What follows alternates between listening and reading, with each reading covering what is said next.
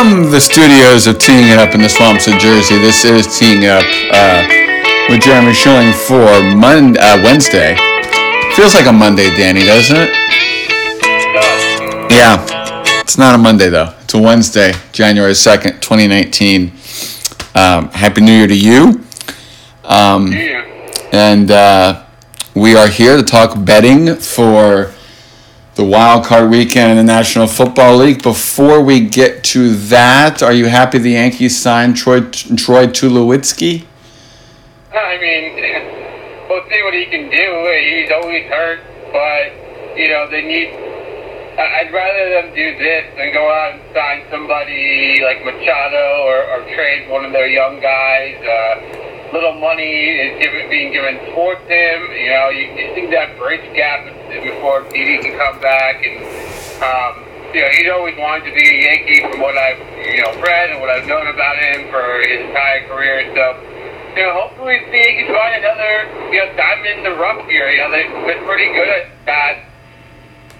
Veteran guys coming in on minimum salaries or, or cheap contracts. So, Uh, the hope is, is that they can give them some production at short and uh, maybe second base and uh, bridge that gap until D D comes back in the uh, middle of July. And then, if, if anything, you know, you can let him go if he isn't giving you what you need, or you have that extra individual that's going to be able to help you out as the season wears on and people get tired and hurt, et cetera. So, um, you know, it, it's, a, it's a, a win-win signing for the Yankees. They don't really have a lot invested in him, and uh, if, if he gives them something, then they'll be in good shape.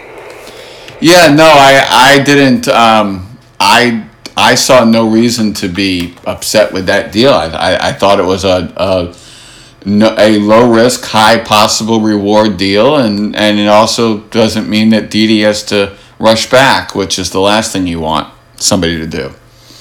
Yeah, exactly. It just gives them another option at the end of the day, you know.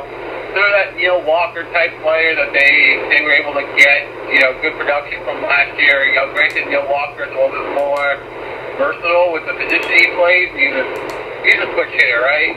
Um, you know, Tulo's not a switch hitter, but, you know, it just gives them a little more versatility, I, I think, towards the end of the season if he's able to perform up to the levels that, you know, he, he can. And, uh, the Yankees just need that. They need that extra bat, that extra leadership. Except still there? Yeah, I'm here. Okay, sorry. You you you you, you hit the st- cell dead zone right as uh, right as you ended that statement. All right, we got five games uh, to go through right now. Alabama is a five and a half point favorite over Clemson. Uh, a, are you interested in this game from a betting perspective? And B, what do you think about it? Oh, yeah, I'm definitely interested. I mean, it's round three of these two titans of football. You know, it seems like they're going to meet every single year for the foreseeable future. You know, we saw Clemson lay a smackdown on Notre Dame. I said that I closed their game. Uh, a couple of bounces didn't go Notre Dame, Notre Dame, Notre Dame's way early in the game. Like, maybe we could have turned the tide just a little bit. Um, but, you know, that defensive line was ready to go. And they played fast. They they looked good on offense. Trevor Lawrence was accurate. You know, their run game was a little bit underwhelming. But, you know, when your defense performs at that level, you know, it, it's okay if one of your other aspects uh, of your team isn't performing as well as it is. And uh, the Alabama game, I'll be honest with you, I turned it off at halftime. It was thirty-one ten. I thought that the game was over. Looked like Alabama was men amongst boys in that game in the first half. They were just running over Oklahoma. The speed that they had, it just looked like Oklahoma could do nothing to keep up with them. And it looked like they figured some stuff out in the second half, but by then it was already over. But this is going to be an interesting game, you know. Two good defensive lines, two good offensive lines, uh, good skill players, uh, you know, two good quarterbacks. You know, Clemson does have a disadvantage at quarterbacks because Trevor Lawrence is a freshman, and if he does get hurt for whatever reason, they don't really have that backup that Alabama had, Jalen Hurts. But uh, I expect these, this game to be close. It's been close in the national championship between these two teams in the past. Um, I expect Clemson to come all out and really give Alabama the best punch they can. And I think it's going to be close. I like Clemson with the points. You know, they've covered the last two national championship games against Alabama. You know, people cutting up a little bit in these situations, and we did see Alabama get up to a slow start last year, you know, the national championship game when they were faced with a team that they, you know, hadn't, hadn't seen, uh, you know, that entire year with the speed and the athleticism. So I do expect this game to be close. I do think it's going to come down to the last possession. I do like Alabama though to win the game, but I think it's going to be much closer than the five and a half points suggest. Um, you know, it, for me, it's it's just one of those things where I just look at it this way: if Trevor Lawrence plays the way he has, this game's going to be close, and this game could end up being a shootout.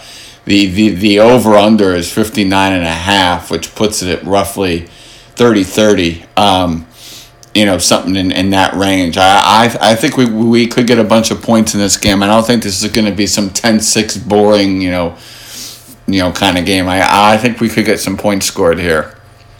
No, absolutely. I mean, these two teams are the highest level teams in college football, and they're going to be able to execute and deliver on, on their drives. I think at the end of the day, you have two very well-coached teams that know how to play against each other, that are familiar with each other, even though they're not conference opponents. Um, they've seen each other. This is the fourth straight year they played against each other in the playoffs.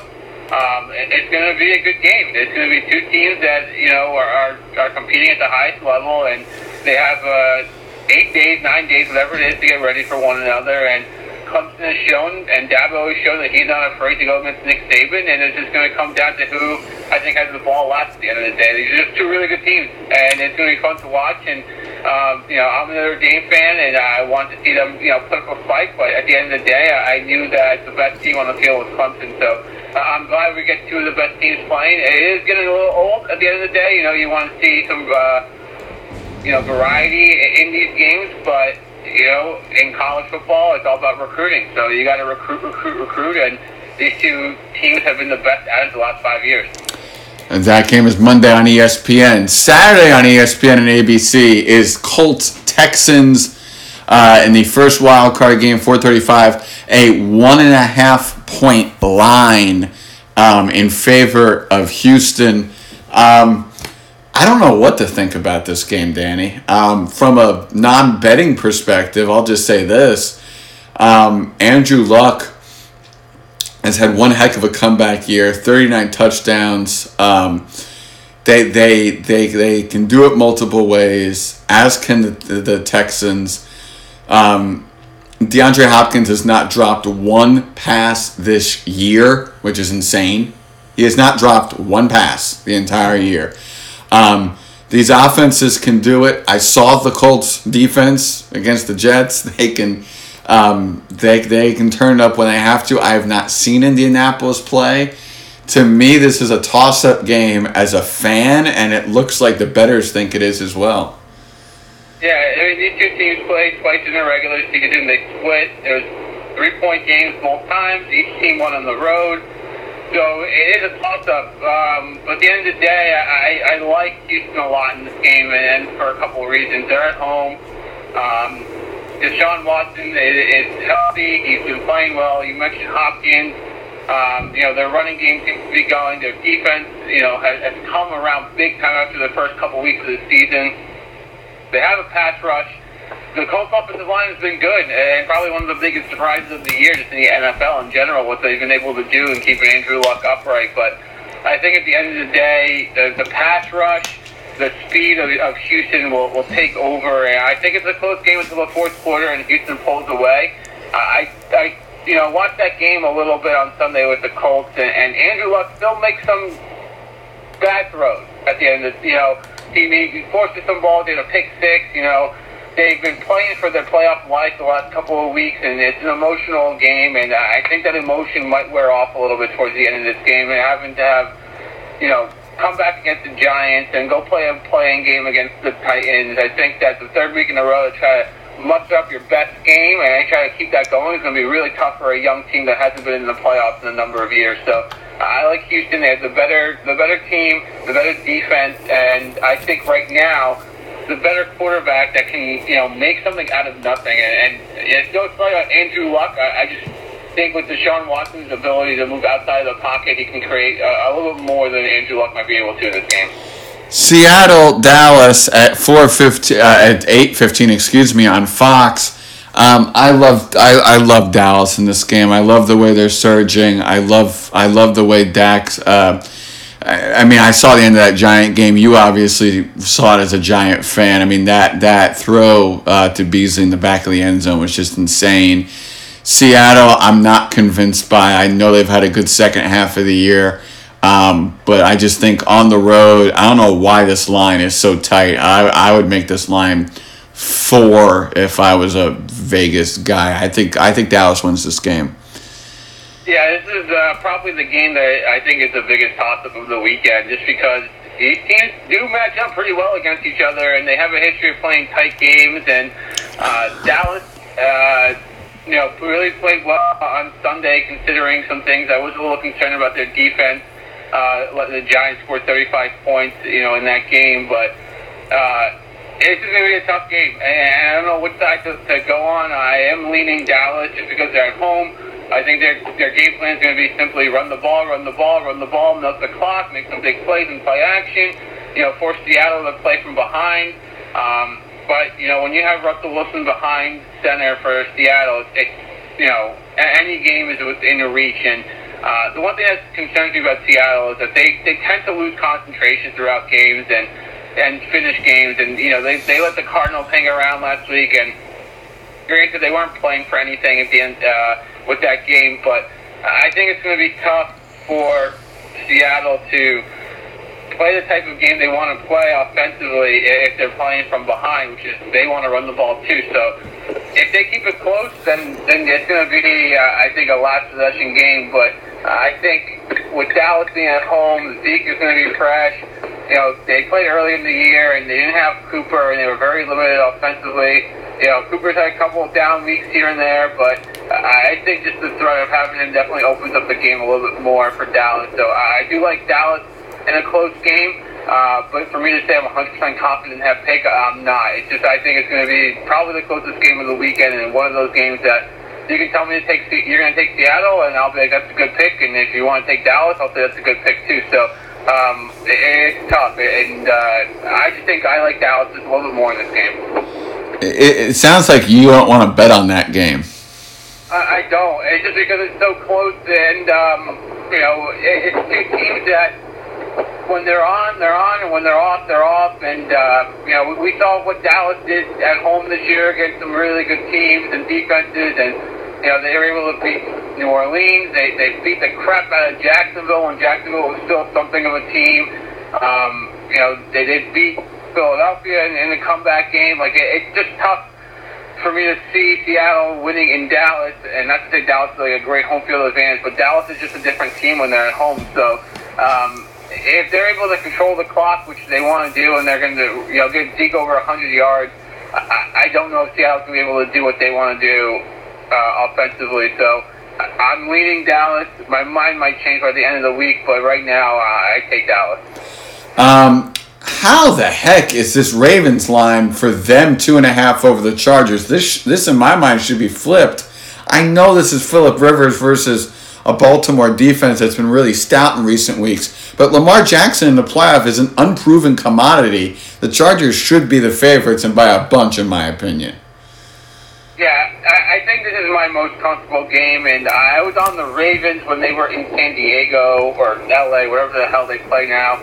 Um, what was it, the weekend before Christmas, um, or whatever Saturday that was. Yeah. And the line was four and a half uh, Chargers. This game has swung six points in less than two weeks, and that's a big flag, from, big red flag for me. And uh, I like what Baltimore has done. They're going to be tough to beat in general. That defense is, is tough, and they're, they're running the ball well, and Jackson's electric when he gets into the open field.